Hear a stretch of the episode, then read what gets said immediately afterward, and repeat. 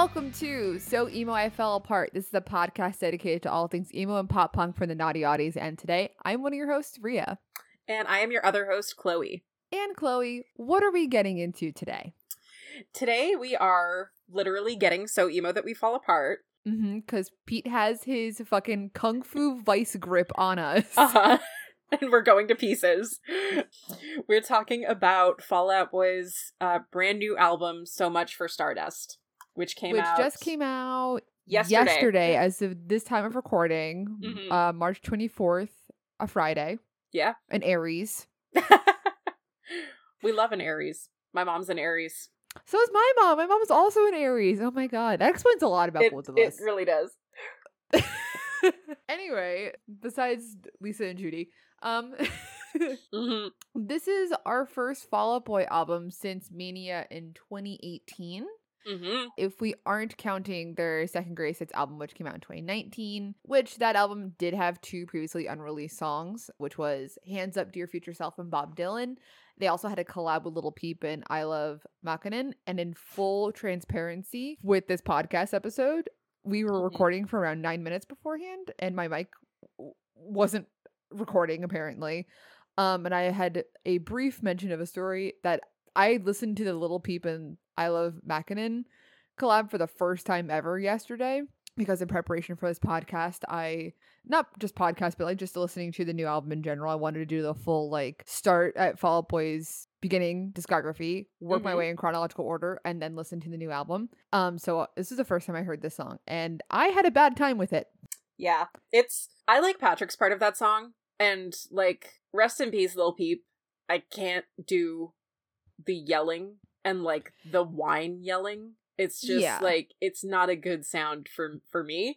I am sure someone out there really, really likes that. I'm sure someone out there loves it. I was hosting a Shabbat dinner yesterday, and my friends who came over to do Shabbat with us also love Fall Out Boy, so they arrived during the around Save Rock and Roll, American Beauty, American Psycho era part of it, and then towards the end of the night, we were playing Scrabble, and we had gotten to the greatest hits songs, and we were all collectively got to the collaboration song, and we were like, we can't do this. Yeah. We got to skip it. We can't be forming words while someone is screaming. No, it's just it's not conducive to it. The two songs from the Greatest Hits album I do really like, though. Yeah, those are great. That was wonderful. The collab itself, that was a little rough. But that was honestly a perfect primed me from that to go from the disappointment of a collaboration to a wonderful album. Yes. It was so fucking good. Yeah, it's what you needed. It's what I needed. And it's an album that they've been hyping up for us for, in 3 days, it will have been 5 months since they started promoting this album. The passage of time is one, wretched and awful. Mm-hmm. Secondly, this was a major test in patience for me, because I've gotten so accustomed to being in the K-pop sphere, where people announce a comeback, if you're lucky, a month and a half ahead of time with a whole comeback schedule. And they kind of bum rush going to and speed run, getting to a comeback, and then promotions are for 2 weeks and then you're done kind of thing. So a 5 month long, teaser period was a test in my patience, and also just proof to me that Fall Out Boy will always have my attention when it comes to cool shit. Absolutely. And that the whole attention economy thing that K-pop has rotted my brain with apparently does not apply with Fall Out Boy, which is good to know. Yeah. And it helps that they're also doing they've always done their promo differently from how everyone else is doing it. For sure. From Folie à Deux having that whole ARG that was themed around the US election, and then this, which was this very it was all very analog. The first ad for this album appeared on Monday, November 28th, and it was a full page ad in the Chicago Tribune newspaper, and it was just an all black page with the words FOB 8 and "If you build it, they will come," which is a quote from Field of Dreams. So automatically they're doing this completely offline, basically, which it's so them. And I think it also fits what this album turned out to be. Absolutely. And I'm sure that all of our listeners are aware of this, But Fall Out Boy is famously a Chicago band. Yeah. It is incredibly important for their entire soundscape, their career trajectory, how their music has been informed is that they're from Chicago. Mm-hmm. So it's like a big deal that it was an analog thing in a Chicago newspaper. Yeah. That's very fun. And it was a very much a hometown homecoming for them, despite all of them, I think, living in LA. Yeah, I think they, if not LA, then like Southern California. Like they're all out there, I think. I don't know if Andy is. Maybe. It wouldn't surprise me if Andy was still in like the Midwest. Yeah. I don't know. He's so private that, frankly, even if his place of residence was public information, I'm not going to look for it at a reference for how shy. Oh, well, absolutely. No, that's, I learned this week for the first time that he has 3 chihuahuas. Like, and I like, I want Andy on social media specifically because I want him to post pictures of those chihuahuas. That's it. Like, don't interact with anybody, don't talk to anybody, don't do anything. Just post a picture of your dogs. Comments completely restricted every single day. That's it. That's all I need. 3 chihuahuas is a lot of chihuahuas. Yeah, like I saw Pete say that in an interview. He was like, yeah, we've all got kids except for Andy, who has 3 chihuahuas. And I'm like looking up his fiance on Twitter, like, has she posted pictures of the dogs? Where are the dogs? And like, I don't know. I'm not seeing people posting them. I want to see them. Andrew, come on. Yeah. Be serious. That was an aside. I just want to see those dogs. Yeah. No, the chihuahuas are really important. No, yeah. that was a really important part of the podcast. For sure. I think so too. Listen, I think the chihuahuas are arguably more important than me disliking a song on their greatest hits album that I listened to during Shabbat dinner. So. No, I think we have to keep that in too. Okay. Shabbat is important. Shabbat is important. Yeah. It's important to listen to Fall Out Boy on Shabbat with your friends. Exactly. Out of respect for Joe Trohman. Just like they did in the olden days. Yeah, exactly. Out of respect for Joe Trohman. It is a mitzvah to listen to Fall Out Boy on Shabbat because of Joe Trohman. Exactly. There we go. We got there. So... I'm trying to like be like Shabbat Shalom, but like Trohman Shalom. I don't know. It's not... The wordsmithing is not working. Shabbat Trohman. Is that anything? No, it's not. I think that's mostly what I said. Fuck yeah! It is. Okay. We know what? We're moving off this bit. We have to go. Good. Okay. We have to go. We have to talk about the postcards. So, following the newspaper ad, fans began receiving postcards in the same font as the ad, with the same little yin yang frowny smiley face up in the top corner as well. And the postcards read, I saw you in a bright clear field, hurricane heat in my head, the kind of pain you feel to get good in the end. Inscribed like stone and faded by the rain, give up what you love, give up what you love before it does you in. Which we now know are lyrics to Love from the Other Side. Mm-hmm. And those lyrics do read like Pete Wentz Live Journal 3 a.m. Classic. Glory Day classics. We're talking about, like, you know, the Iliad of pop punk lyrics right now. Yeah. This is like, I would like log on to like Ice Cream Headaches Live Journal community and see someone say like, oh, the secret blogspot updated again. And like, this is something I would read there. Like, exactly. That was the vibe. So it was extremely like, oh my God. Yeah. They're back. And even more talking about like a secret blog entry at the bottom of the postcards was a URL not linking to, because it's a piece of paper, but you know what I mean. Sending my love from pinkshellbeach.com. So again, Fall Out Boy loves to make a little website. URL has nothing to do with actual Fall Out Boy, but then leads to a Fall Out Boy related thing. And they love it. They live for that shit. It's their favorite. So you get to this URL and you're greeted with, welcome to Pink Seashell Beach. Take pleasure in the details. Instead of a dot over the I, there's a little baseball, and there's also a photo of a big pink seashell, like a clamshell, that says the answers are all inside this, with also the same font, and it was also the same image that was on the postcards that got sent out to everybody. Classic maneuver to be, take pleasure in the details. You're like, all right, you want to play a little game.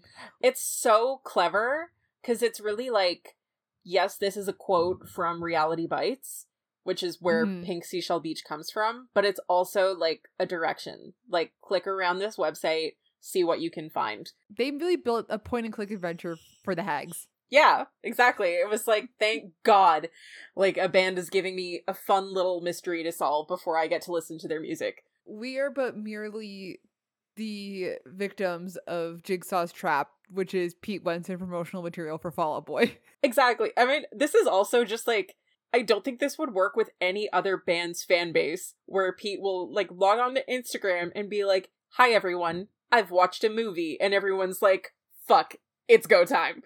Like, yeah, that's not normal behavior. He has trained us all so well that we all know that that means something. So clicking on the seashell would cause your entire screen to go black, showing only the words, "If you build it, they will come," written in Japanese. And checking the source code revealed an ASCII image with the same smiley face yin yang logo, as well as the text, "Pink Seashell Beach, a red herring company." You fucking piece of shit. They're so fun. They're so fun. I love them so much. And there was also a button that said, "Do not open before Christmas." And when you clicked on that... made me insane. Yeah, I was going nuts. Because that's a... call back to the opening track from Front of the Cork Tree. Our lawyer made a change to the name of the song so he wouldn't get sued. So, you know, exactly. That one was for the oldies. So, like, you see "Do Not Open Before Christmas." I'm like, okay, like, yeah, it's 2005. Let's fucking go. Yeah, and clicking on that would give you the text, "I'd never go, I just want to be invited." Which we now know is another lyric. Yes. From this album. Yeah. "Do Not Open Before Christmas" also gave us a clue to come back to the website on Christmas Day. And checking the official YouTube listing for "Our Lawyers Made Us Change the Name of This Song So We Wouldn't Get Sued" revealed that the release date had been changed to January 1st, 2005. And this actually seemed to be true of, like, all of their songs. Like, the years stayed the same, but they all were changed to be released on January 1st. That's insane. Yeah. So your entire back catalog and just, you know, I don't even know how you would do that. Like, no, that's nuts. That gave us a second date to look forward to. So we knew Christmas is important, New Year's Day is important. And so on or around like December 1st, clicking the pink seashell on the website revealed a baseball inside the shell, as well as the text, "The beach was never real, none of it was," which I love that the website didn't remain stagnant. It was a growing, evolving thing. Like, it wasn't just like a promotional website, you know, that they make for a movie in 2003. You know, it meant it was a hub for all the activity that was going to be going on with this album cycle. And then on Christmas Day, Fall Out Boy posted the URL, sendingmylovefromtheotherside.com. So another website. We love to see new websites pop up in our Web 3.0 that we're in. So on all their official social media profiles, they posted this link, as well as a short claymation clip. And we love a return to analog forms of animation. Big. Yep. In our Lord's Year of like 2023, that, like, first of all, newspapers, we love print media. Love print media. We have we love postcards, snail mail, supporting USPS. It's always important to respect your postal service workers. Three, we have references to movies that came out in the 90s. Old as shit. Referencing 2005. Going back to the olden days. Claymation. Gumby shit. Wallace and Gromit. The classics. We're all classics here. And I love that. Exactly. No more. No shit on TikTok. Thank God. No. And this is why I think it's so funny that you mentioned, like, Web 3.0 and, like, how much of it is analog, because, like, I didn't find a source for this because I just, like, remembered it as you were talking about this, but, like, Pete said in an interview, or, like, in a few interviews, that the thinking with this album was, like, everything is so digital now, everything has to be an NFT, like, specifically said everything has to be an NFT, that he wanted this album to feel like something that you can hold, which is why they did claymation, why they did this in a newspaper, why they did it with postcards, why, like, the album art itself is, like, an oil painting, and then the text is done in clay and then photographed like that. Like, it's, it wasn't made, like, they made it all very, very physical and tactile as kind of, like, a push against how digital everything is now. Exactly, which is funny because they came up when digital social media was kicking off with MySpace bands and, you know, live journal was the main format of how to talk to people, et cetera, et cetera. It was a very early form of social media that is now turned into this like eldritch horror beast of like dystopian cyberpunk future bullshit that is miserable. Oh, absolutely. So seeing a band that benefited from early forms of social media kind of turn its back on that is really refreshing. And also it is a, I feel like almost a direct pushback to how TikTok is now utilized for marketing for musicians on major record labels, where, you know, record labels are pushing artists to not do as good quality of work because they want to be able to sell a song in 30 seconds or less and that 30 seconds be so important that it goes viral. And this feels like a direct protest to that form of viral marketing on social media. And like, I think it is worth noting that they do have like a TikTok presence and an Instagram presence. They posted some behind the scenes stuff and like they posted some teasers on there, but like it's very much like this is extras, you know, rather than... This was for the fans. Rather than like, okay, here's like the most like quotable part of our song that like you can very easily come up with like a reproducible dance that everyone can do for this. Like listening to the clips that they posted, none of it is like, oh yeah, I can imagine like what dance this will be or like what the meme is going to be. Compared to like when the new Meghan Trainor song dropped and it's like this was written in a fucking laboratory to become a viral TikTok sound for about a week and that's it. Like, and she'll get millions off of that 1 week. Like they are still taking advantage of social media as they always have, but like they're using it differently from how other artists are, I would say. And for they're definitely leaning more heavily into like analog media than like many of their contemporaries. For sure. Yeah. And going back to the claymation clip, their Wallace and Gromit serve. Going to the website, there is the short claymation clip. And when you went to their website, you would hear a full video. Watch a full video. Hello. And hear a short clip of a song, which then turned out to be Love from the Other Side. And clicking around the website also revealed the text, I'm in a winter mood, which is another lyric on the album. Yeah. And then the other significant date that they dropped besides the Christmas moment was January 1st, that we've been pointed towards in that direction. We received an email from Fall Out Boy, which this was like a gut punch. This was a like ice pick lobotomy. Yeah. Getting this in my email.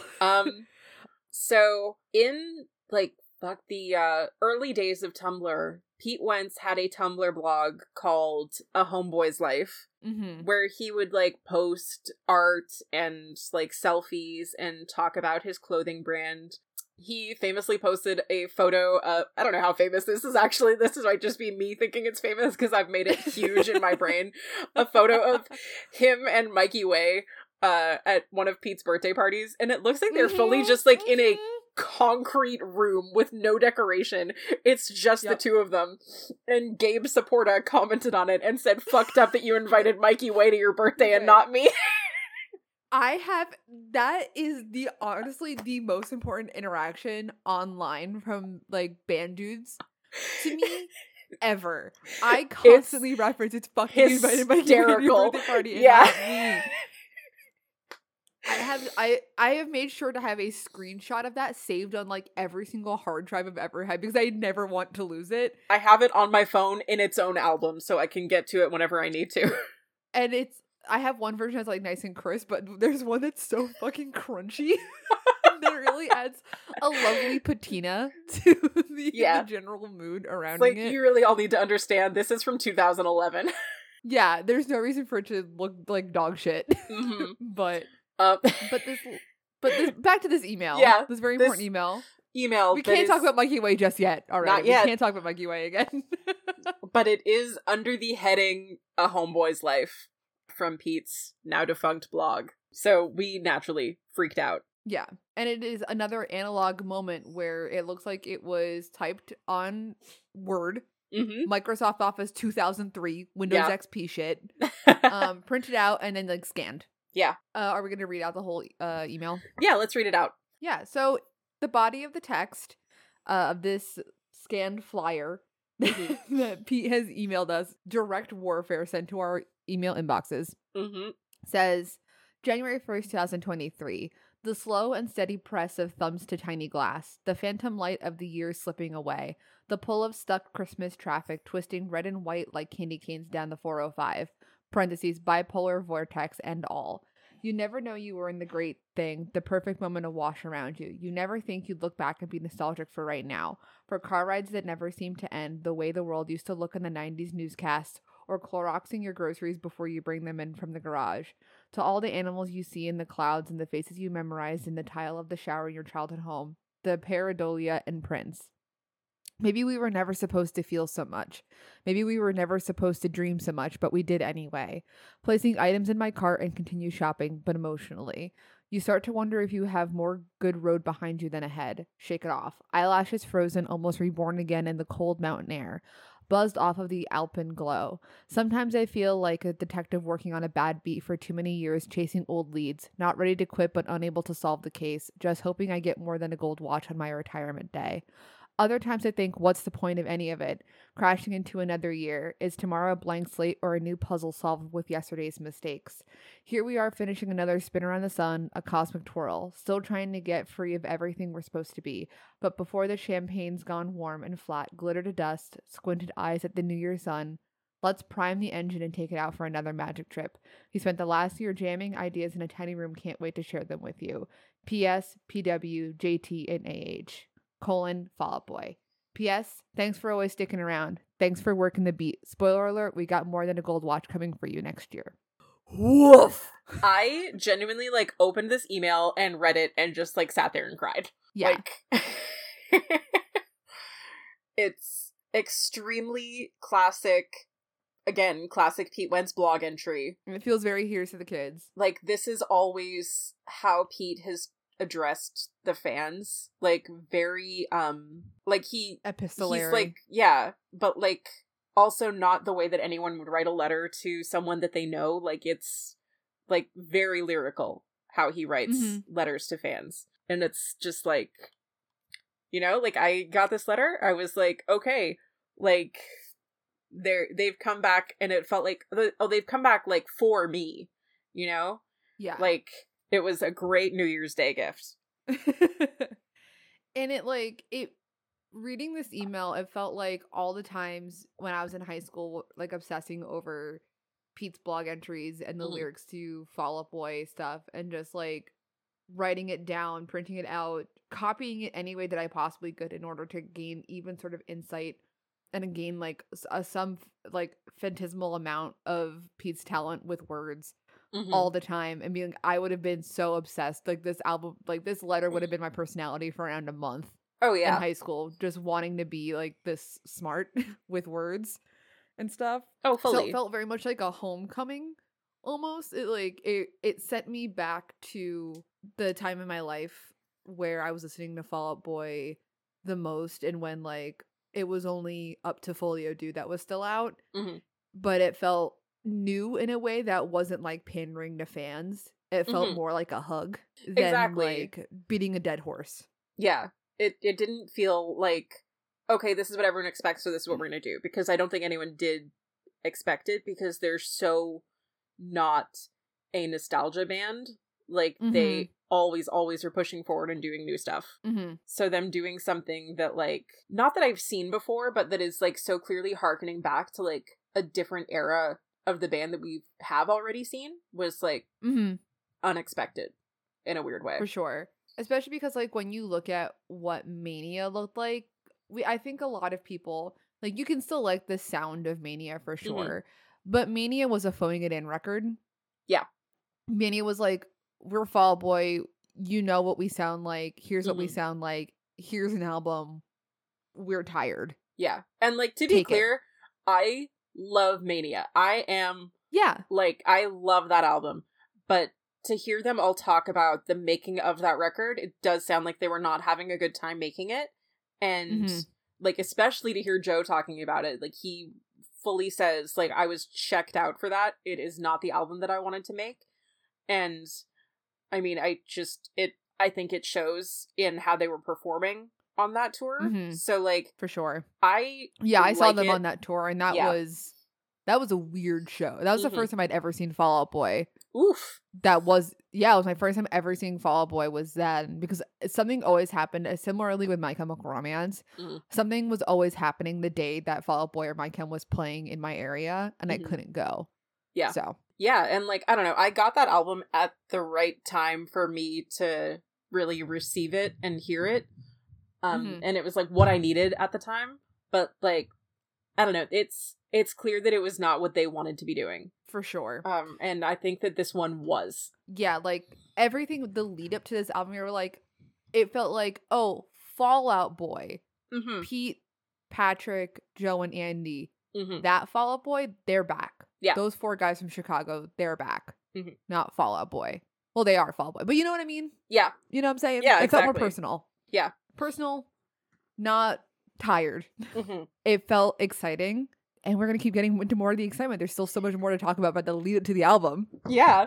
So on January 10th, Oli Sykes, the frontman of Bring Me the Horizon, posted a photo of a big, like, real-ass pink seashell that he got in the mail. So again, this is, like, very physical. With 1 of 13 written inside of it. And next to the shell was a letter, also under the A Homeboy's Life letterhead, dated for January 18th. And the body of the letter read, Love from the Other Side. The next day, Fall Out Boy announced through their official channels that the lead single for their new album would be released at 10 a.m. on January 18th. Which, again, Oli Sykes, of everyone? I didn't realize that they knew each other. Or they had such a storied friendship that Oli Sykes would be the mouthpiece for this information. Yeah, and, like, I know that he is on this tour, but, like, I don't know. I think I just missed that, like, I think they've toured together before, which seems like a weird choice. Because, like, those are different sounding bands. Yeah. Like, they sound like they attract very different crowds. But, like, that's cool. Yeah. I like variety. Variety is the spice of life. Exactly. You know? So... on January 18th, the song dropped with the full video and another letter, which we're not going to get into the video just yet, but here is the body text of the letter from January 18th. This one's much shorter this time, don't worry. Yeah. It says, in quotations, time is luck, ... end quotes. Finish another tour. You reflect, but not like a gem in the sun, more like a year-long stare into yourself in a mirror in another airplane bathroom. Sometimes you gotta blow up everything you were and put the pieces back together in a new shape. The same, but different. The foundation dynamited and the dust used to create the concrete pour. I have a tendency to get a little sad whenever I think about anything, but I also feel pure joy when I think that I exist at the same time as whales, or that bread that happens to rise at a certain temperature, and that we happen to be spinning on this little blue rock at the exact same time together. So much, parentheses, for Stardust. P.S., PW, JT, and Andy Hurley, Fall Out Boy. Yeah.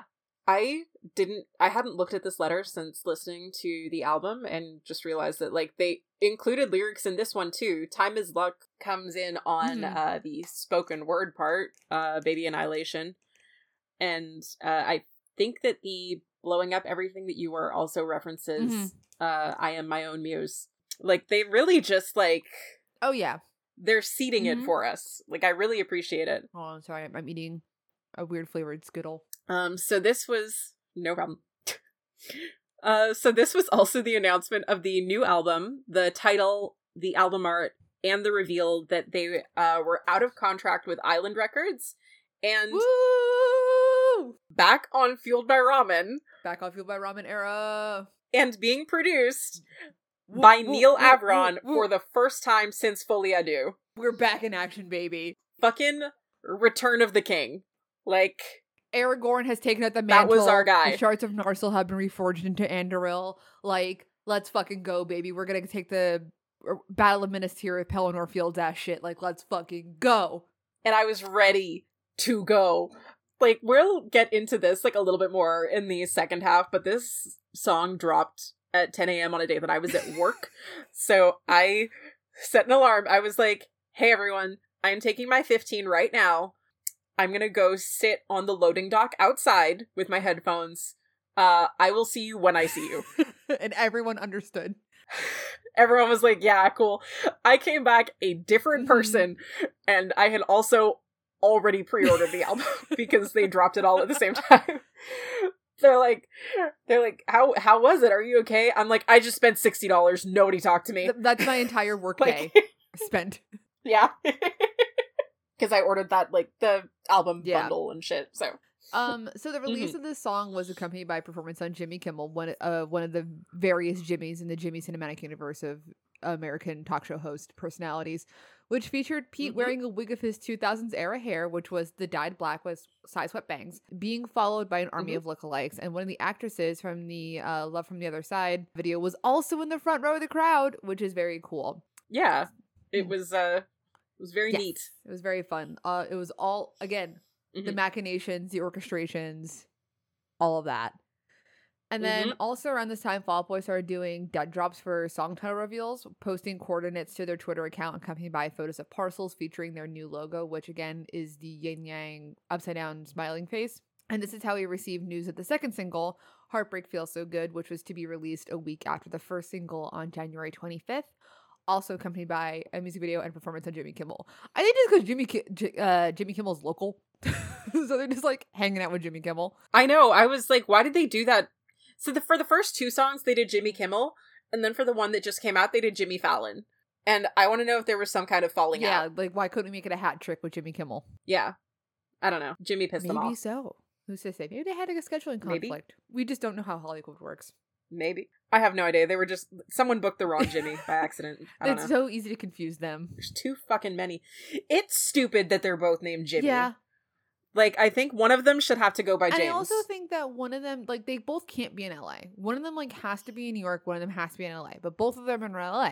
So, let's deal with that one. Very confusing. It's bullshit. Jimmy tangent aside. Very... very notably... lead guitarist Joe Trohman was not in the first video, though he did make a brief appearance at the very end of the second video. On January 18th, the day of the first single release, Joe had posted a letter to his Instagram, which read, "Neil Young once howled that it's better to burn out than to fade away, but I can tell you unequivocally that burning out is dreadful. Without divulging all the details, I must disclose that my mental health has been rapidly deteriorated over the past several years. So to avoid fading away and never returning, I will be taking a break from work, which regrettably includes stepping away from Fall Out Boy for a spell. It pains me to make this decision, especially when we are releasing a new album that fills me with great pride, the sin I'm most proud of. So the question remains, will I return to the fold? Absolutely, 100%. In the meantime, I must recover, which means putting myself and my mental health first. Thank you to everyone, including my bandmates and family, for understanding and respecting this difficult but necessary decision. Smell you sooner than later, Joe Trohman." And this was also in the same font and, like, typeface and everything and formatting as the Homeboy's Life letters that were sent out. Mikey Way moment. Mikey Way moment. Mikey commented. Mikey Way moment. Mikey commented, "Love you, man," with a little heart emoji on this post. So did Tucker Rule from Thursday and LS Dunes. In Joe's memoir, he does mention that when they were on Warped Tour, Fall Out Boy became, like, quite close friends with My Chemical Romance, and says, like, especially Gerard and Mikey, that they're some of, like, the sweetest people in the entire world. So Jersey hospitality. That makes sense. Exactly. I really like that, like, friendship and support system still exists. For sure. And it wasn't just, like, a time capsule moment that we all, like, return back to when talking about, like, Warped Tour 2005. That it's like it's still continuing today. Yeah, he mentions in his book, like, how grateful he is still to this day to My Chem, because on Warped Tour 2004 or 5, I believe, he had to miss a date of the tour because a friend back home in Chicago passed away, and he had to fly home for the funeral. And Ray Toro from My Chem stepped in to play his guitar parts so that Fall Out Boy didn't have to miss a date, and it was incredibly last minute. And he says that Ray was doing it basically from, like, sight reading the sheet music, like, during the performance, and said that he still put on, like, this incredible show because Ray is, like, the guitarist of all time. Ray Toro is the unsung greatest guitarist of our generation. Yeah, genuinely. Very, like, genuinely. That's not me being facetious, unbelievable, or, like, being whatever about, I can't remember on the Fall Out Boy based episode, but, like, Ray Toro, guitar god. Yeah, this isn't even, like... oh, well, like, we just really like My Chem, so no. He was in any band other than My Chemical Romance, he would be acknowledged as, like, this generation's, like, Carlos Santana. Yeah. Like, that is how people would be talking about him. No one is doing what he's doing. Exactly. And he used that skill and that talent to step in for Joe and to support his friends in Fall Out Boy. Mm-hmm. And, like, that support exists to this day, which is really lovely to see.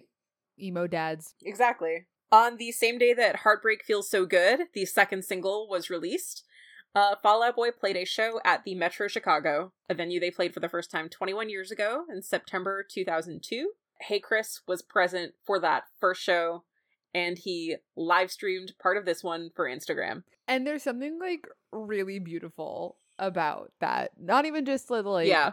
Oh my God, just like the Hey Chris drama of it all being like, wow, there's such beauty in like the storied like past and history of Fall Out Boy that like, damn, mm-hmm. You know. Exactly. Like it's so easy to mythologize all of these bands because like they, like after being around for so long and after talking and writing the way that they do, like they have such narratives crafted around them. Mm-hmm. And it's very rare in real life that you get to see like a narrative have any kind of symmetry that is as satisfying as this, as Hey Chris recording the first show on a camcorder and then recording the most recent show on his phone, like with everything that had happened in between those two shows. Like it's like, I don't know, everything about Fall Out Boy and this album is just like something special for sure. Like it's like so special that I can't even begin to put it into words, like off the cuff on a podcast. It's just like if you get it, you get it, and I feel like our audience probably does for sure. We trust you guys. Yeah. So at this Metro Chicago show that happened, Pete explained some of the meaning behind the pink seashell, the baseball, and the yin yang smiley frowny face thing. With quote, so we have our new record. It's called So Much for Stardust, and it's conceptually kind of based around these two halves, right? Like the smiley face, and the idea is that there's like this Ethan Hawke quote and Reality Bites where he's just basically like, you know, my parents got divorced and I never got to know my dad, and then one day he was dying of cancer and he gave him this pink seashell, and he's like, son, the answers are all in this. And he's like, well, the shell's empty, so no real point to any of this. It's kind of like this nihilistic side where he's like, I could just, you know, show you just what to do, whatever, because none of it fucking matters. And so that's half the record. And the other half of the record, these are two movies you should see. Reality Bites and Field of Dreams is the other ones. Crowd cheer. Whether you, question mark on that one, baseball in the 90s or like these movies. But in Field of Dreams, Kevin Costner's like, well, I never even got to know my dad until he was an old man, and he never did one crazy thing in his life, and so I'm gonna do something fucking crazy. And it's about breaking out of that feeling of nihilism. You know, you go to a field in the middle of nowhere in Iowa, and when nobody believes you, you know. And the point of it is kind of like our band is a case study for when you put a lot of fucking heart into something, and you could play Wrigley Field, and you can play with your heroes, the crowd cheers, and fucking anywhere. You could fucking do it. I don't know. I do it. I don't mean that you can do it. You can fucking do it.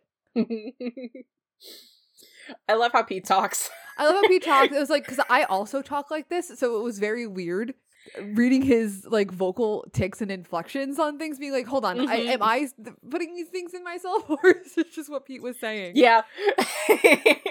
No, Pete talks with a lot of ums and uhs. I'm kind of obsessed with him being like, oh, what are two movies that have like really similar messages? Reality Bites and Field of Dreams. Like I think two movies that have probably never been uttered in the same sentence until now. And it's such a fucking like dude who grew up in like the 80s and 90s would say.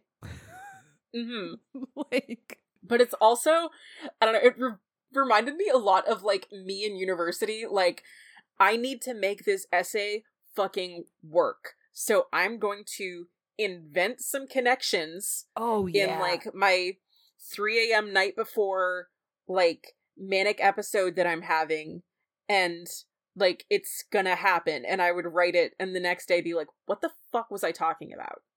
That like, does remind me. I don't.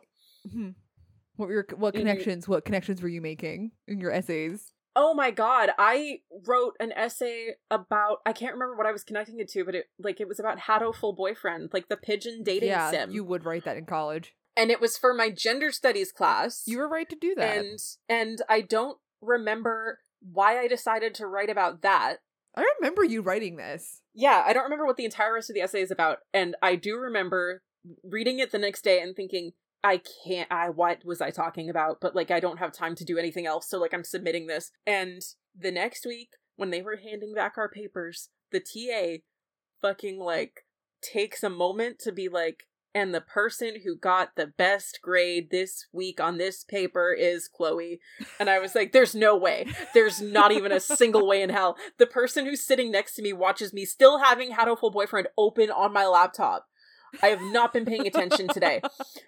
This person's been watching me play a fucking pigeon dating sim. And then our prof is like, shout out to Chloe who did the best work this week. And I just know that they hated me. Yeah.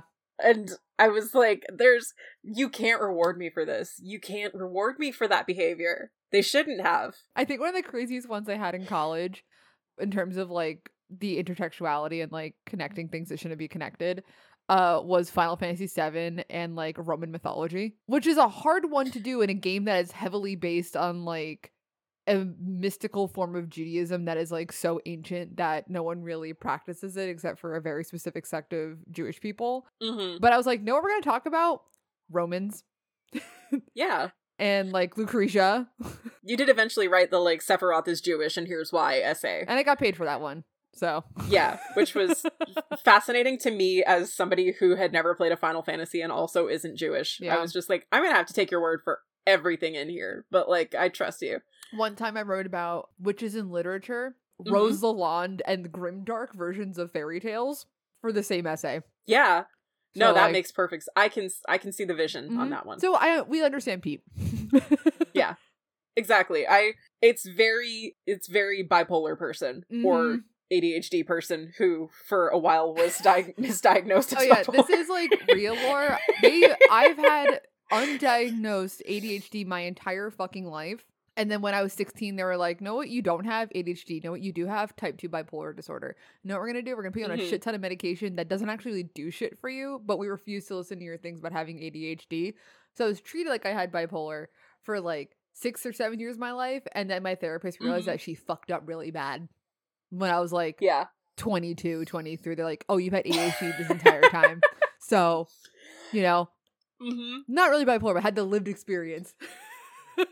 Yeah, no, there is enough comorbidity between those two things and enough overlapping whatevers that like I think that the Pete Wentz experience of being a bipolar man can apply to both me as a bipolar person in university and you as an ADHD person in university. For sure. Like it's mania and hyperfixation are just the opposite sides of the exact same thing.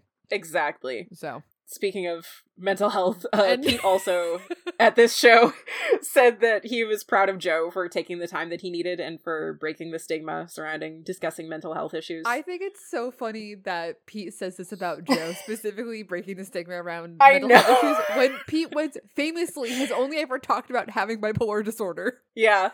That is kind of like the hallmark and trademark of Pete Wentz lyrics is, I'm having a breakdown.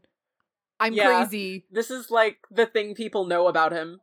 Prescription medication for my mental illnesses. That's Pete Wentz lyricism, like... but Joe did it. Joe broke the stick. Joe did it. Yeah. Which helped, Joe also.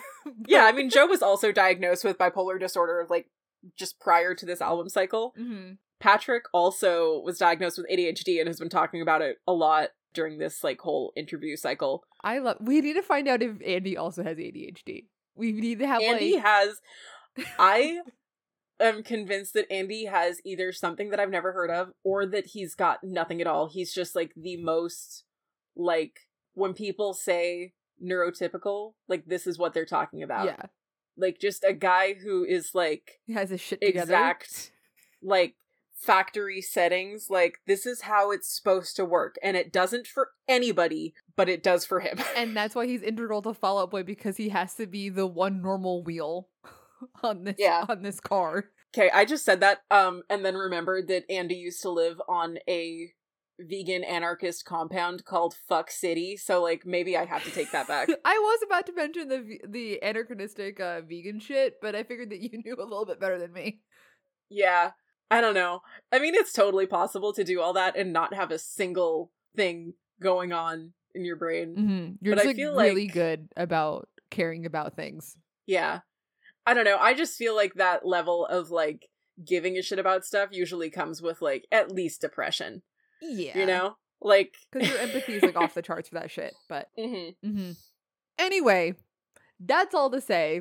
Joe was taking some time off this album cycle, but despite him doing this, the band has made sure that he's still included in many of the things, like to remind people, like, hey, Joe's just taking a break. He's still in the band. He's a member of Fall Out Boy. They mentioned him in the first video where he was turned into a raccoon, and the setting of that music video is called Winnetka Land. Sorry,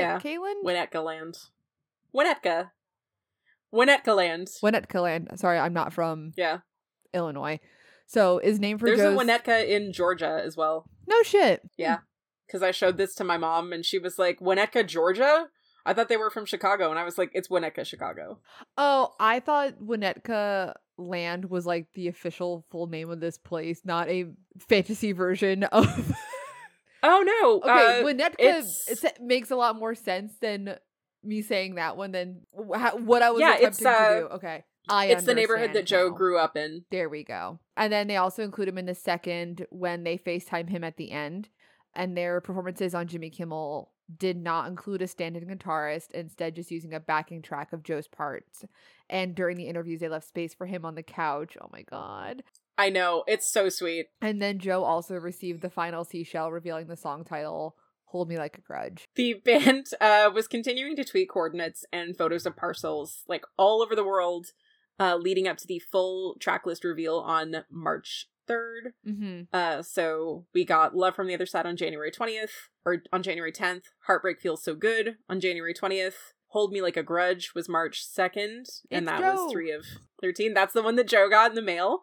Fake Out on February 6th, Heaven, Iowa on February 3rd, So Good Right Now on February 24th, The Pink Seashell featuring Ethan Hawke on March 3rd, I Am My Own Muse we got on January 28th, Flu Game on January 25th, Baby Annihilation on March 3rd when the entire list was revealed, The Kintsugi Kid on March 3rd, What a Time to Be Alive on February 6th, and So Much for Stardust also on March 3rd when they revealed the full track list. And it should also be noted that the track list was leaked.